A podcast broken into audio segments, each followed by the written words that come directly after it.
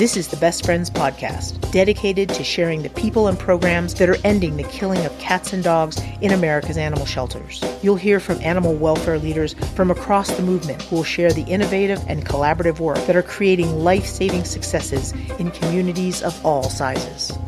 It is Thursday, November 12th. Hello, and thank you for listening to the Best Friends podcast. My name is John Dunn, and I don't really have any announcements or anything this week. I mean, you already know the website, bestfriends.org/podcast. You already know the email, podcast@bestfriends.org. So, I don't know, how about this? Let's go for a walk. It's a beautiful fall morning here in West Michigan, maybe a little too crisp for my liking. And I just realized all the leaves that came down last night, that's going to make for a fun chore this weekend. Anyway, walking down the street and just like that, a beautiful Siamese cat pops out from under a car parked in a driveway and walks right towards me. Big, beautiful blue eyes. I should say that this is not the busiest street. It's about 3 blocks away from a main road. But what is your first instinct? To bend down and pet the cat, obviously that's a given. But what then? Your mind may first go to, does this cat have an owner? Maybe there's a collar, maybe not.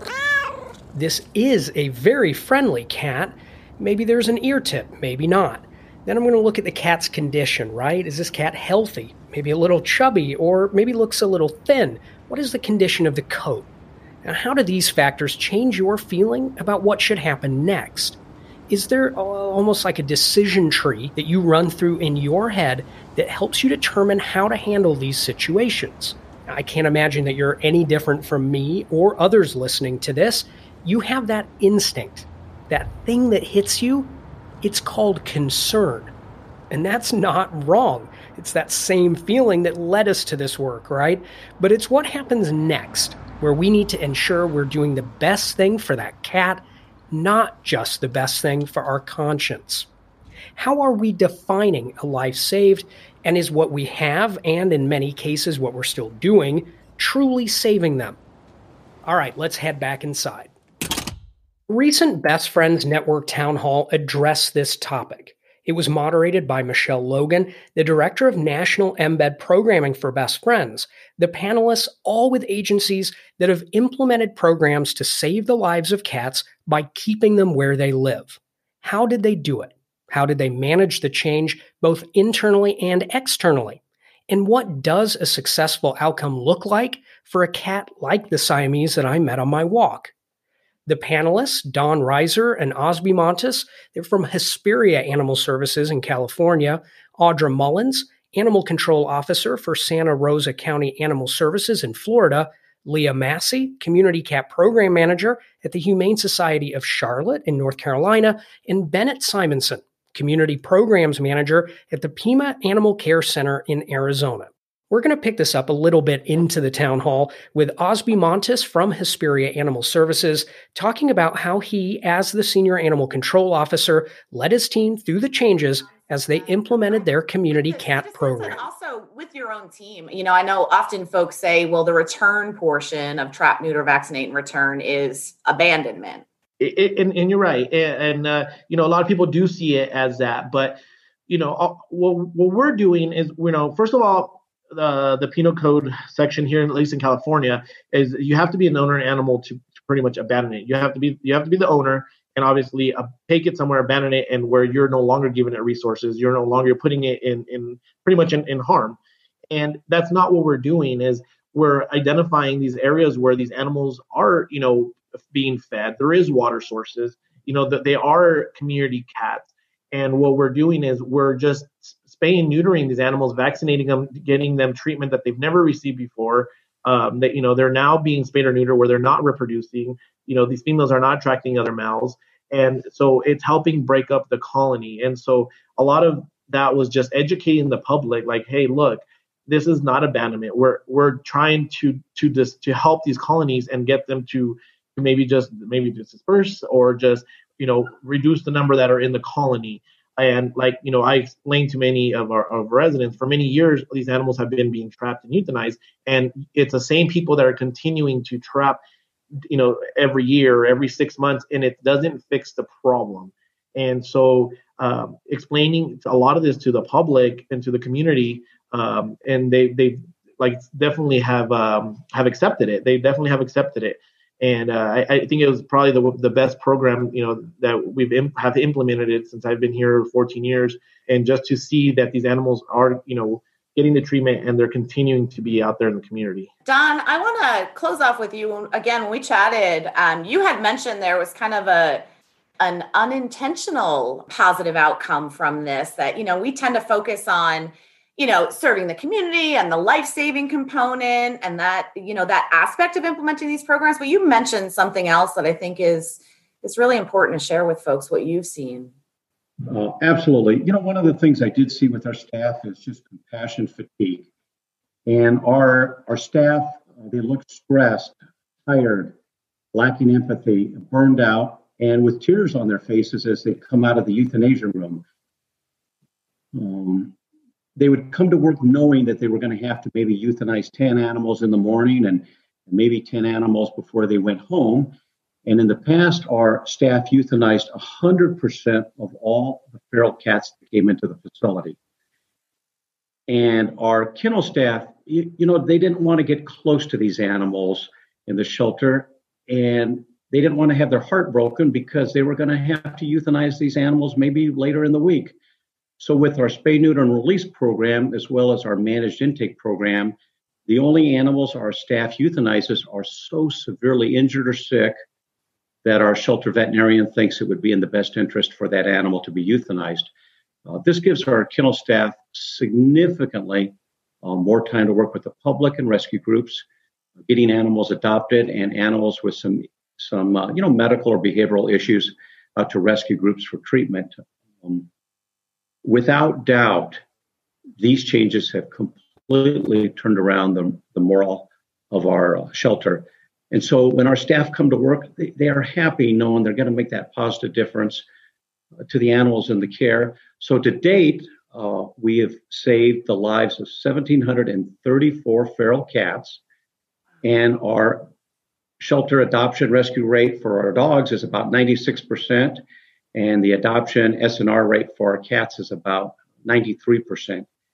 And I will tell you, we just pulled up some of the numbers from like 2017, and we had euthanized 2,256 animals. And I think that to date we're less than 200 animals. And I can promise you next year it's going to get better with neonatal expansion programs. And so our staff is just incredibly proud to be a no-kill shelter now. Congratulations to you guys. That's been astronomical success. And so thank you guys so much for sharing. I'm going to switch over to Audra now from Santa Rosa County in Florida. So Audra, I know you guys like to, you know, you're in the panhandle there, which, you know, sometimes is more referred to as Southern Alabama rather than Florida. No. But I want to ask you, I mean, Audra, you've been an officer for years, and you know, you have some great relationships with the members of your community. And, you know, the community cat program for you guys is a newer program. And just, you know, to speak to, you know, your fellow officers on the call and others, how does it feel to provide that different kind of service to your community? It took some getting used to. We had, there's a lot of reservations, and there's still some officers that have, you know, they haven't been actively participating yet. We're kind of short-staffed right now, but I think that overall it's been successful. What we've done, it's really new for us. In the last couple of months, we really have been able to start the program. So we're already seeing some differences. We're definitely not seeing as many sick kittens coming in. Yeah, that's great. That's great. I did want to touch too, because you had mentioned to me one of the times that I was down there, and recently we touched base this week too, that you struggled, you know, professionally and personally with what was the return portion and the potential abandonment, you know, as it could be viewed. So I really was hoping you'd share some of that with everybody. Well, we as the animal control officers, and I've been doing this for about 15 years, we know our job is to protect animals from people and people from animals. So it was hard for me because I have seen injured cats and I mean, the list goes on and on. People complaining, you know, you want to do your job and to help out with, you know, the need for the population to be controlled. But the more research you do with this program, we're seeing a lot of differences. There's not as many complaints now. And it was really, really hard because we've always done the same thing. But it's kind of like that comment Scott made to me. They're always going to be there. They're always going to be there. So, you know, and that's what, even this week, just talking to people, explaining to them that we're not helping the situation. I mean, because, you know, cats will travel home. We know this, we know they can travel 30 miles if need be. So it's making people, education is very important. So making people understand. And I think once you start the program, like officers that have reservations about it, I think it'll make a difference once they see the outcome. I think that's the biggest thing for a lot of us. We want to see it. We want to make a difference. And now we're actually seeing a difference with this program. Yeah, and Audra, touch a little bit on that, because you also had some things you were saying that were different in terms of your team is actually now doing some proactive TNR along with the return to field. And you mentioned about some of the call volumes and the complaint calls and areas where you've been able to focus. Yeah, people they're accepting it. I mean, we still have a few complaints, but they know that we're not going to actively be removing the cats from the area. And there were some angry people to begin with. So, you know, some of the officers having to deal with, accept this program that have been here for long term. The newer officers, they kind of came in with us doing this program. So it was easier for them. But there's a couple of us who've been here for years, and it's like, you know, it's not fair for the cats. It's not fair for the community. But once you start it, they do see, I mean, if it's truly a feral cat, it's not going to be hanging around. It's going to be, you know, it's usually only comes out at night. They're night hunters, most of them. The little kitty that I have here, she was pretty feral. It took me a little bit to tame her. And now she's, you know, all over. You met her. She was smacking me this morning like, hey, you haven't fed me yet. There are caregivers out there that people don't really know about. And that's the thing. So the abandonment issue for me was, you realize, you know, when you drive down the road as officers, when you're looking for a dog, you look for an open garage or an open gate. Well, with cats, it's the open garage, the food bowls. So somebody's taking care of them. And I think it just helps them out, because a lot of these people can't afford to alter these animals or to get them vaccinated, or they're afraid to. They're afraid somebody will turn them in. So that it makes a difference once, you know, you can communicate with them and let them understand that, you know, you are there to help them. And it does make a difference. Yeah, Audra, now that you mentioned Mamas again, your cat there, she's like the perfect case study to me, because you and I were talking the other day too about how historically, right, there were a lot of cats that, you know, showed up and hung around the shelter and things like that. But since she has been TNR'd and become the resident community cat at the shelter there, I know you said she chases off the other cats and won't let them in there. Nowhere. We have a whole colony around the corner, but nobody comes here, you know, because we were talking about at 2:00 in the morning, you drive and you would see 8 cats fly out of a dumpster. You might see one once in a while, but so the vacuum effect really does help, because she runs everything off. She's not having it. She, you know, she lives in her horse trailer and she's like, this is mine. I'm not sharing. So yeah, she runs everything off. We don't have a cat problem here anymore.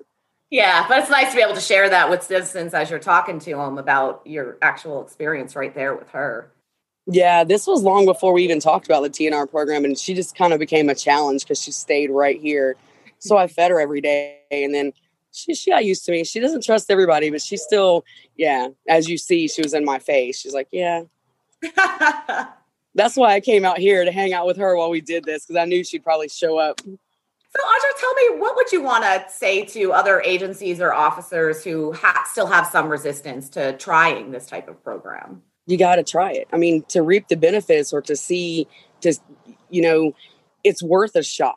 I mean, that's the most important thing. I think if you give it a try, you're not going to know until you try it. And that was it. So I was like, okay, let's just try this. I didn't want to. I was like, you know, I'm not comfortable with this. I'm really worried about leaving these cats out here for people to hurt them, because I would rather humanely euthanize them. But that's not the case. I mean, the cats are being cared for. And I just think until you know, don't knock it till you try it. I think it's worth the effort. I do.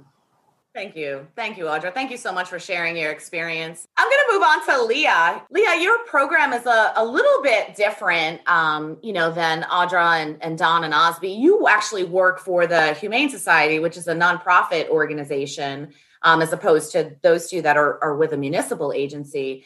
But your program was designed in collaboration with Animal Care and Control, as a bit of a workaround, I believe, right? Because you guys weren't able to really just out the gate start on a full community cat program. Can you give us some insight on that collaboration and kind of how it's evolved over the years? Yeah, so probably late 2017, I came on.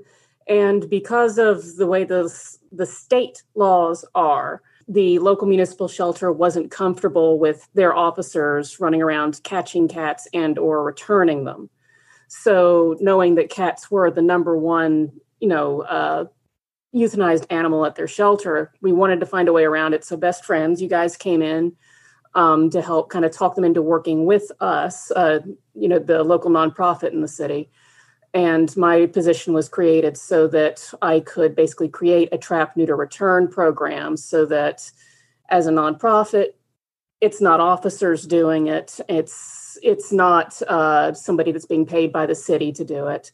So we're able to kind of work around the laws a little bit. And the animal control was willing to work with us. And we got the health department on board as well. Amazing. Amazing. I actually, I'm going off my notes over here for a minute, but was very impressed. I did see on Facebook when they presented you with your golden trap for your 1,000. Yeah. So, and you piloted, right? As you said, you couldn't just do it the way, right, through the municipality. You kind of piloted this in different phases. And I'm going to quote you here because what you said to me the other day was, you have to get your foot in the door and then just pry it open. You know, you said you try it, you say, let's do it. We pick one aspect, we go for it. Can you walk us through your journey a little bit about, how you got your foot in the door, right? We started with that. And then like kind of what your first step was. And then, I mean, you almost have that door fully open. So it started with just trap, neuter, return. And with that, we basically made it so that locally we've got a phone system that makes it so that people that live in our county can call and say, street lights out, there's a pothole, there's a cat sleeping on my car, do something about it. So all those nuisance cat complaints, they started routing to me so that their officers would be able to focus on issues that are more important than a cat sleeping on somebody's car. So we started talking to the people that were seeing these cats so that we could do TNR on those colonies and be able to hit the places where there were complaints, turn them into fixed cats, fixed colonies, and a lot of those complaints would go down. And then from that, we started saying, okay, we've still got some cats being surrendered or picked up at the municipal shelter. How can we help those cats? So maybe 8 months into it, we created what we called our working cat program because we're a little more urban. We are in the middle of the city. We're not in the middle of, where there are a lot of farms in our area. So we called it a working cat instead of a barn cat program. And we started trying to find new outdoor homes for those cats. About a year later, after much, hey, let's try this, and being told, no, we can't. We actually did start to do a little bit of return to field. The workaround, it's small numbers, but the workaround is basically a feral or stray cat is surrendered to animal control. There's no owner. They're there through the wait period. And then if animal control decides, this cat can go back to its home, I'm the return vehicle. They just transfer the cat to our shelter or our possession, and I'm able to take the cat back to its home and release it there once it's been, of course, fixed, neutered, ear-tipped, everything. So we've been doing that for just short of a year now, I want to say.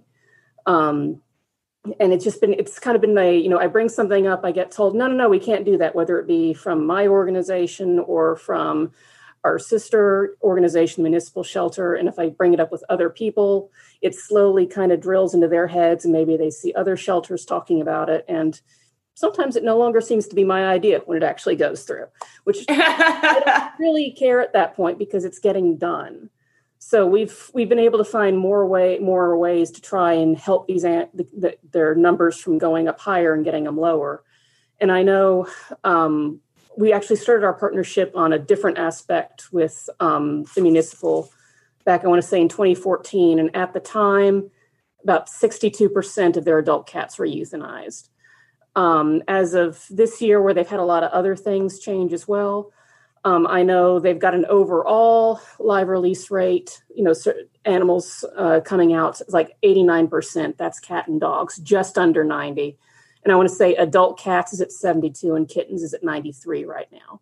Wow. And pretty much all of the adult cats that are coming into them right now, there might be a medical or a, there's a reason if they're trapping them outside, there's a reason, or it's an owner surrender issue. So they're not out actively trapping at this point with their officers. They, in fact, they're telling people that come to them with, I found this cat. If there's no microchip, no owner, they're turning it away and sending them to us for TNR. That's wonderful. Yeah, I'm glad you put that on the end. They're turning them away from intake and routing them through the clinic.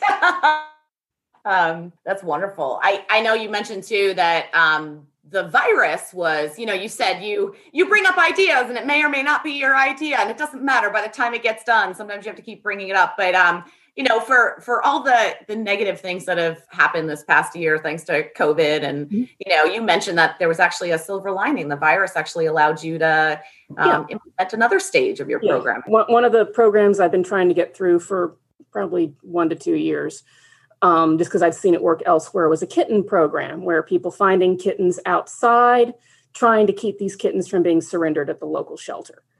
So what we did is, since in our state, all of the clinics across the state were shut down for about 2 months, right when kitten season was starting. Bad situation there. So we basically all looked at each other and said, we're going to see more kittens this year. Let's just say it up front. So what can we do to help with that and keep the surrender numbers down? So what we came up with, we're just, for now, it's a pilot program. We're calling it a kitten program. And if people were willing to socialize the kittens that they found, and do some of the legwork to find them a new home, the cost of the initial vaccines and the spay-neuter was going to be covered for these kittens. And I know that we started the program. We were doing it in a couple different appointments, but I believe we were hoping to be able to do 400 by the end of the year. Not going to be quite that high just because capacity issues. But I know we started with vaccinations at the end of July. We've done 137 so far, kittens. And then vaccines was 180. Okay. Surgeries, we've done 137. These are kittens that weren't ear tipped. They were going into homes after having lived outside. And we're also directing those people to our trap, neuter, return program so that mom and dad can get fixed. Because, hey, we know how fun it was socializing these kittens. I'm sure you never want to do it again. So that we're able to get the parents trap, neuter, returned, put back outside, and they never have to worry about kittens in their backyard again. And it's been pretty popular. People have been excited that this is an option, that it is available.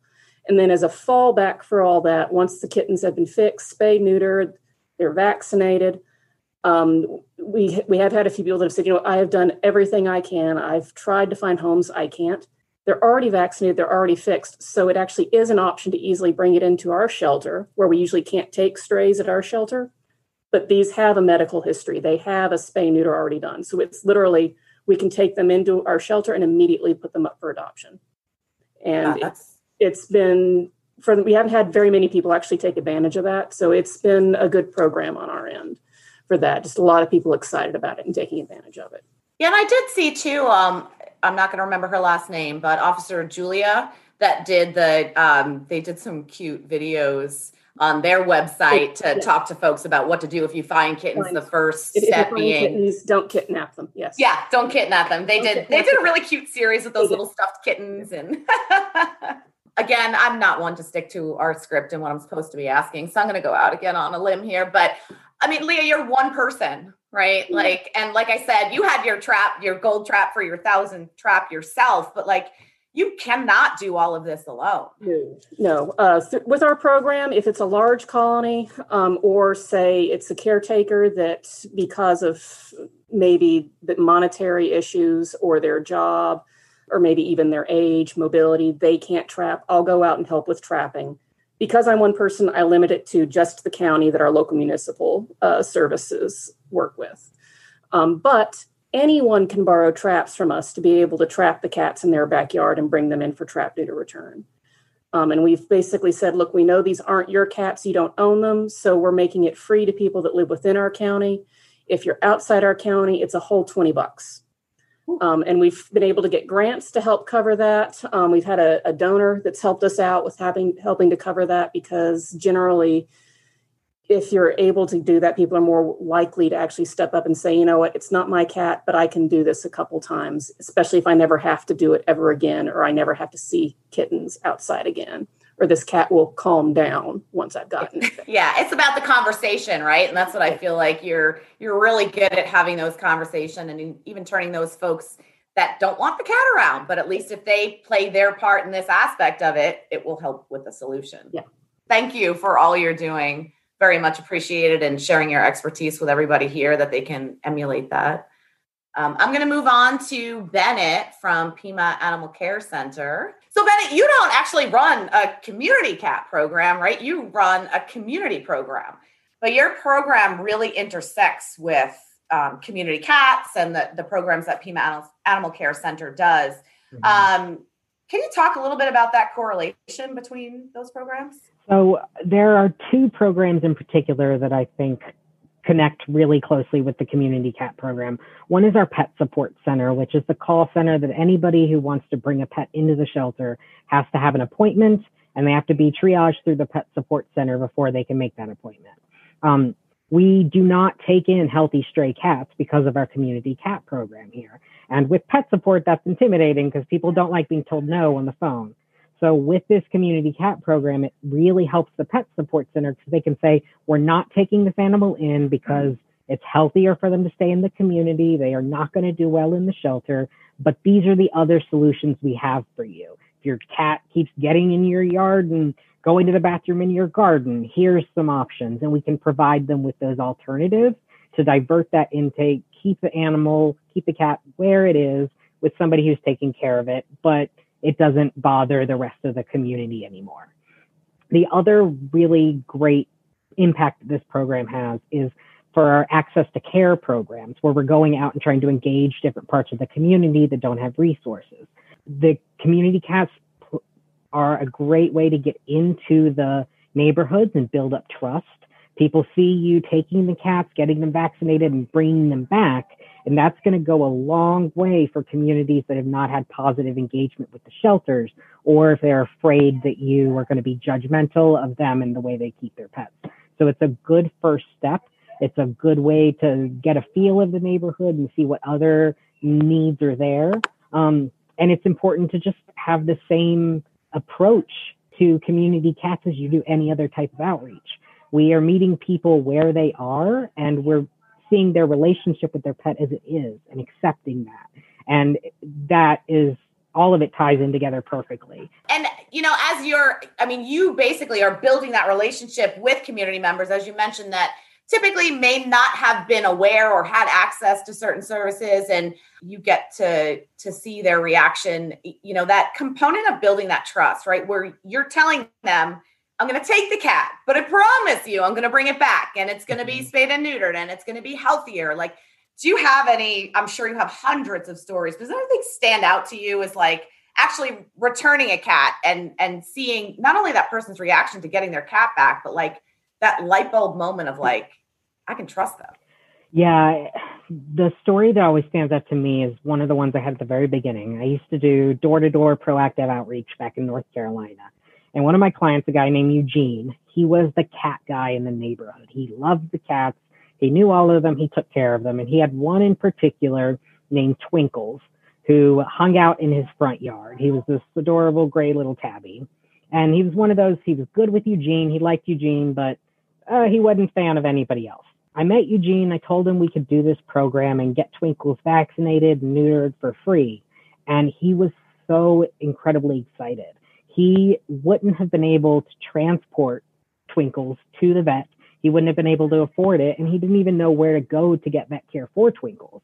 So coming out, being able to trap Twinkles, get him vaccinated, get him neutered, Eugene told me that it made him so proud that he was able to provide that for his cat that he loved so much. And Eugene just adored Twinkles. It was so great to be able to provide that support to him and help him get Twinkles where he felt he needed to be. And it made Eugene feel like a better pet owner. Like he he loved Twinkles, but he felt guilty that he couldn't provide everything Twinkles needed. So coming in actually helped support their relationship, and it helped Eugene feel even closer to Twinkles because he was giving him everything he needed. So I guess that rolls into kind of my next question for you. You know, how does, and I'm loosely using the term ownership, right? Differ, you know, from with a community cat as a pet from the perceived traditional pet from a shelter? Yeah. So we as animal welfare have come up with this idea that a cat inside is the natural state of cats, but litter was only even made widely available in the 1950s. So over the last 70 years, we have drastically shifted this idea of what a cat ownership is supposed to look like. And for many, many communities, cats being outdoors or outdoor cats is still the norm. So for us as animal welfare to go in and say, this is how you need to own your cat now, for many people in many different communities, that just seems completely abnormal. And it goes back to that idea of doing proactive outreach and building up relationships. We can't just go in and say, you are changing how you do this right now. We need to build a relationship with the community, explain why we think there are benefits to different types of pet ownership, and give people the space to make pet ownership like they works for them and works for their pet. The biggest difference is just a less traditional idea of what ownership means, a less rigid idea. I may own this cat that I'm calling Sparky, but maybe Eugene down the street also owns him. Like, there are multiple owners for cats often. And the biggest thing, the thing that's most important is that bond is often the same between a community cat and a cat that sleeps completely in your home. You still get that connection, you still get that love, and you feel attachment to this animal that relies on you for survival. And the next part of the Eugene story that I didn't tell, but I think illustrates this, is about a year after we got Twinkles altered and vaccinated, he went missing. And this is the unfortunate reality of outdoor cats. We know this happens. And we don't know what happened to Twinkles. I really hope he wasn't picked up by a rescuer who thought they were doing something good. But I went and I checked on Eugene because Twinkles had been missing for about 3 weeks. And I asked him how he was feeling. And he was this 55-year-old black man who I had only met through this program. And we sit down on his porch and he starts crying and telling me that Twinkles provided him with love and support, and that he felt like God had sent him Twinkles to help him survive the realities of being a black man in the South. And that's literally what he said to me. And he eventually had to excuse himself because he didn't want to cry in front of me. But his emotional connection to Twinkles was the same as it is I have to my cats who sleep on my bed. And luckily, since we built up that relationship, and since he knew we were there to support him, when he was ready for another cat, he came to the shelter and adopted it. And we provided him with information on how to keep the cat inside, what cat trees would do, what toys would help the cat stay inside. And so he actually transitioned to a different type of ownership with the next pet that he got. That's full circle, roundabout, heart-wrenching story. Yeah. And it kind of leads a little bit into my next question. Seeing that relationship between Eugene and Twinkles, and even though Twinkles wasn't friendly to everybody, I think sometimes in rescue and animal welfare, we think, okay, well, the feral cats or those that aren't friendly, it's the right thing to do to put them back. But the friendly ones we should take in and put through our adoption program so they can have that indoor home.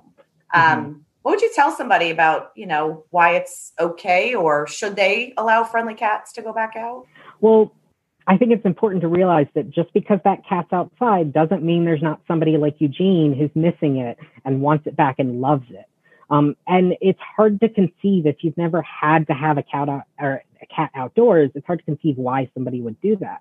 But there's many, many reasons. A lot of places have landlord restrictions, and in areas with extreme poverty and areas with high numbers of people of color, there are fewer pet-friendly rentals available. They're just not available. And if you're struggling to meet rent already, you can't afford that extra to keep your cat inside. Landlords can be very strict about this type of thing. There can be allergies that you can't keep the pet inside because your son's allergic and you can't expose your son to an allergen. Like that's something people can't really compromise on. Sometimes there are behavior concerns like the yowling or the scratching. And especially again, if you're renting, that can be the difference between you being able to stay in your house and having to be evicted. There's also health concerns about unvaccinated animals. These TNR programs can play a huge part in animals actually being integrated into the home because now they've been fixed, they're healthy, and the person doesn't have to worry about exposing their family to something. But I think one of the biggest things that leads to people keeping cats outdoors is that's what they are used to. That's how their cats as a child were outdoors. They've always had cats outdoors, and they think the cat wants to be outdoors. You bring him in, and they try to bolt out the door. They try to go out the window. And a lot of people want to make their cats happy, and they think that's the best way to keep them happy. So, Bennett, how can shelters support people who have community cats as pets? I know you're very lucky that you have, that you manage a community program, and that the shelter is focused on that. But for other agencies that don't have a Bennett, how can they, support their communities? I think one of the biggest things is just to acknowledge and accept that ownership may look a little different. Somebody may bring the cat and say, oh, I need it fixed, but the person down the street gets a say too. And maybe that person down the street doesn't want to get them fixed. I've run into that where one owner wanted it done, the other didn't, and they decided not to get it done because they didn't want the owner that didn't want to get it done to feel bad about it. So it's important to realize that may be the case. It's also important to realize the ways it's the same. Just because that cat is nice and on the street does not mean there's not somebody who loves it and wants it and will miss it when it's gone. So it's important to remember that a lot of these cats do have somebody attached to them. It's also important to provide information to these cat owners. Tell them, let the person guide the interaction. So like with Eugene, when he went to adopt another cat, he was open to the idea of keeping it inside. So we gave him instructions on how to keep a cat inside. If the person's not interested in transitioning the cat indoors, unless there's some medical reason that the cat will not thrive outside, you should probably accept that. Don't be prescriptive and decide that what you think is the correct way of owning that cat or caring for that cat is the only way. There are multiple ways to do it.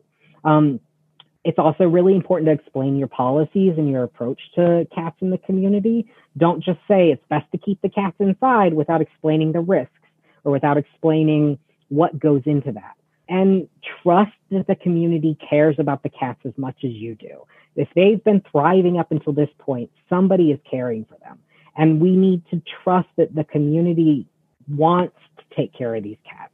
You have those people who are like, get it off my property, I don't care. But for every one of those, there's probably 10 in the background that are looking at that cat and wanting it to thrive and be well.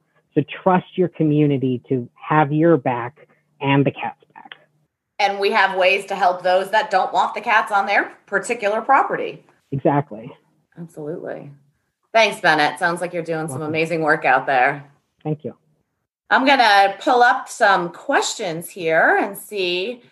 Let's see. So we have a question from Stacy asking how to work with other animal groups and or critics who are very vocal against returning friendlies. And Bennett, you touched on that. You just touched on that a bit. So I'm actually going to ask Osby and Don, if you guys are still on, if you could touch a little bit on that about how you've dealt with some of the citizens that may have concerns with that. So I think one of the things that we've done is we created some brochures to kind of give the public information. I think sometimes the issue is that they're not informed or maybe not educated or not, don't really understand the program. And I think a lot of times when the issues that we have had or, some of the kickback that we have had about it, we've either called them or we go out there, face to face, and we explain to them the process and explain to them all the negative of it and all the positives of it. And the positive always outweighs the negative. And I think, the very few complaints that we have had, and we've gone out and made contact with them and explain to them the process. When we leave, it's like they're a whole nother person, now they understand why we're doing what we're doing. So I think a lot of it, is just reaching out to the community and actually explaining to them what is actually going on here. A lot of times they think that, these animals are just being thrown out and they're just abandoned and they're gone. But sometimes they don't realize, like, hey, this animal is already in this neighborhood. Maybe you didn't see it.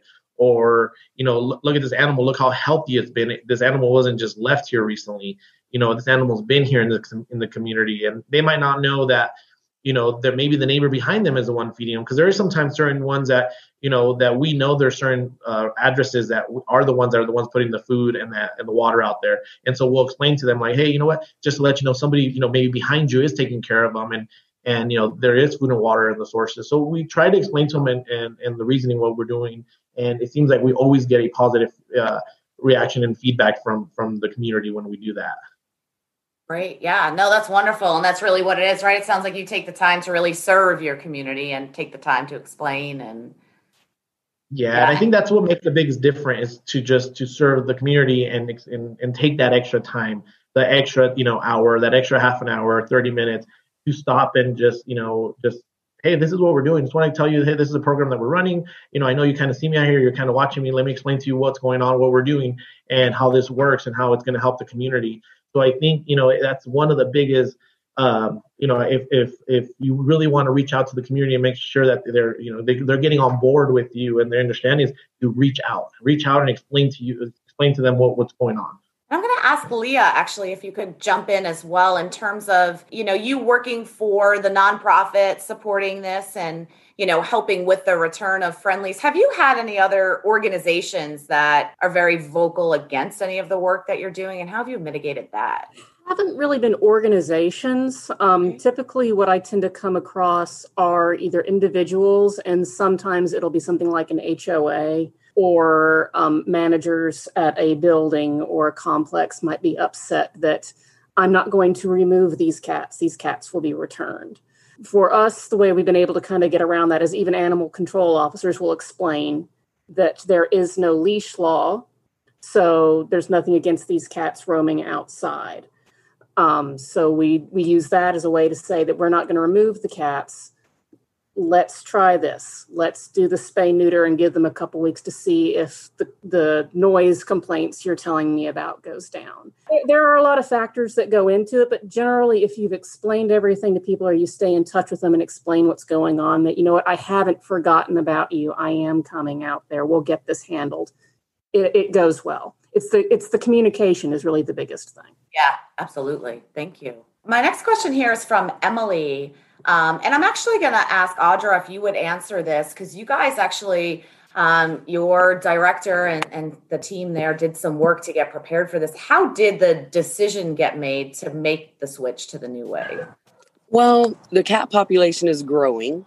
It didn't matter the euthanasia rate, because we were trapping a lot of cats and euthanizing them. And just, there were still litters and litters and litters out there. So, I mean, that was an important thing, that we had to do something different.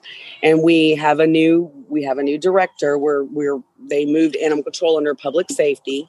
And so he was on board and supportive of everything we wanted to do, which is really important. You've got to have somebody to back you up.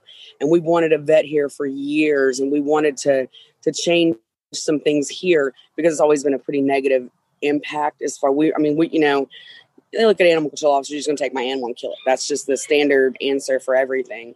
So I think working with some of the groups, it has made a difference. You're talking about returning friendlies. We had that discussion. I have about 20 cats now that need to be trapped, and they're all about, hey, we'll take them all back except for one. He's aggressive. He's beating up the other cats. And, that's when you have to explain to them, once you take that testosterone away, he's not going to be so willing to be, a bully. Not going to be so tough anymore. Right, exactly. So, yeah, I mean, that was one of the important things. But I think having the support of your management is one of the most important things. So that was it was a big leap, a big challenge, because things happen really quick here. So, I mean, it went from it was day and night within just a couple of months, everything changed. So that's a huge factor, because we have now the support of our county commissioners. We have the financial backing, and that makes a huge difference as well. Because I was listening to Leah talk about the, you know, the, this, or maybe, I'm sorry, it was Bennett, the, how the, you have people that don't want one fix. You have all these different caregivers. I kind of have a situation right now where this lady went to jail. Her brother's there. He doesn't want to make a decision about her cats. We have there's gotta be 30 cats, kittens, cats. They're all over this property and they're friendly. Well, from experience, you already know. I mean, I already know she's going to be evicted. Where is she going to take 30 cats? So I made the decision to go back out there and tell them, can you afford? Because we do still have leash law for your cats that are pets, not the community cats. If their ear's not tipped, you're responsible for them. So I made the decision. I'm just going to go out there and write them a citation for not being vaccinated and roaming. So, and I mean, it's harsh, but sometimes you have to take that, you know, look, I'm going to provide you a free service or you're going to get a citation for 30 cats. Yeah. So it's not, you know, balanced, you know, weigh your options. So yeah, you're kind of giving an option, but not really, right? Yeah. I want to help you, but so, I mean, I can help you or I could probably really hurt you more than I could help you as far as financially goes. You're talking about $150 a cat. So it's a quick mind changer. So, and we, you know, they leave them outside anyway. She's going to abandon them. They're going to be abandoned cats at that point. So we might as well make them community cats because there are other people right there helping to feed these cats because she's not there. She's in jail. Nobody's taking care of them. So let's just feed them. So let's feed them outside. So let's just go ahead and get them fixed and vaccinate them. Yeah. And then working with the other neighbors who are already caring for them as. Exactly. Yes. Great.